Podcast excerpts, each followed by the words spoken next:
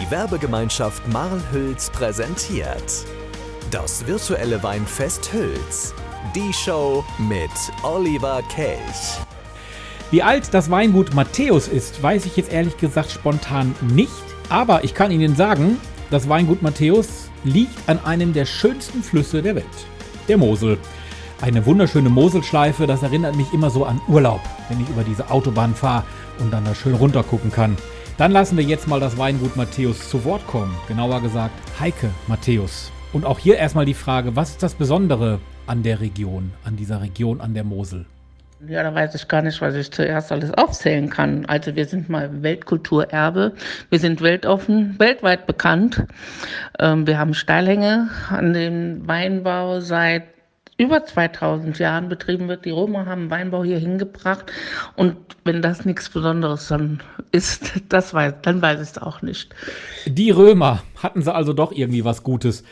Was wüssten denn auch die Römer nicht von ihnen und wir? Was gibt's so an Geheimnissen? Was weiß kaum einer von ihrem Weingut? Was fast niemand weiß, ist, dass wir vielleicht schon seit 1656 Weinbau betreiben. Meine 3 Söhne sind alle 3 Winzer. Meine Eltern sind Winzer. Meine Großeltern sind Winzer. Ich weiß eigentlich keinen in meiner Familie, wenn ich, soweit ich zurückblicken kann, der nicht Winzer war. Das ist natürlich, das macht mich ganz besonders stolz. Und wir üben unseren Beruf mit Herzblut aus. Das ist kein Beruf, es ist eine Leidenschaft, der wir nachgehen. Und das ist auch nicht nur, dass wir von morgens 5 bis oder von morgens um 6 bis abends um 5 Uhr unserer Arbeit nachgehen. Nein, das ist unser Leben. Das ist nicht nur eine Arbeit, das ist das Leben. Das hört man auch nicht oft. Dann muss ja gerade in diesem Jahr wieder ein ganz besonderer Wein dabei rausgekommen sein. Was ist denn der Lieblingswein in diesem Jahr von Ihnen? Ach, das kann ich nicht beantworten.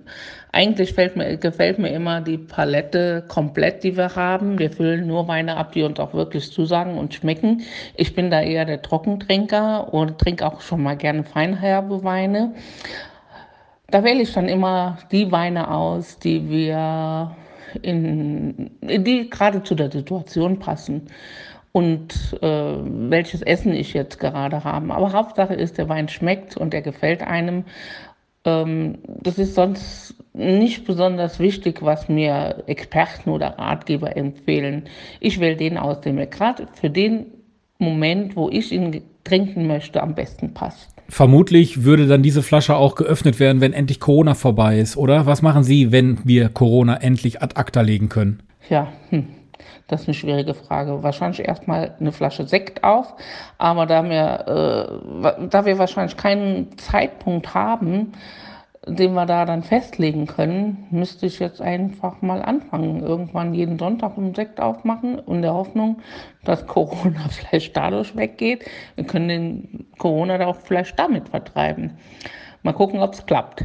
Ich drücke schon jetzt die Daumen. Informationen vom Weingut Matthäus waren das. Im Netz zu finden unter weingut-matthäus.com.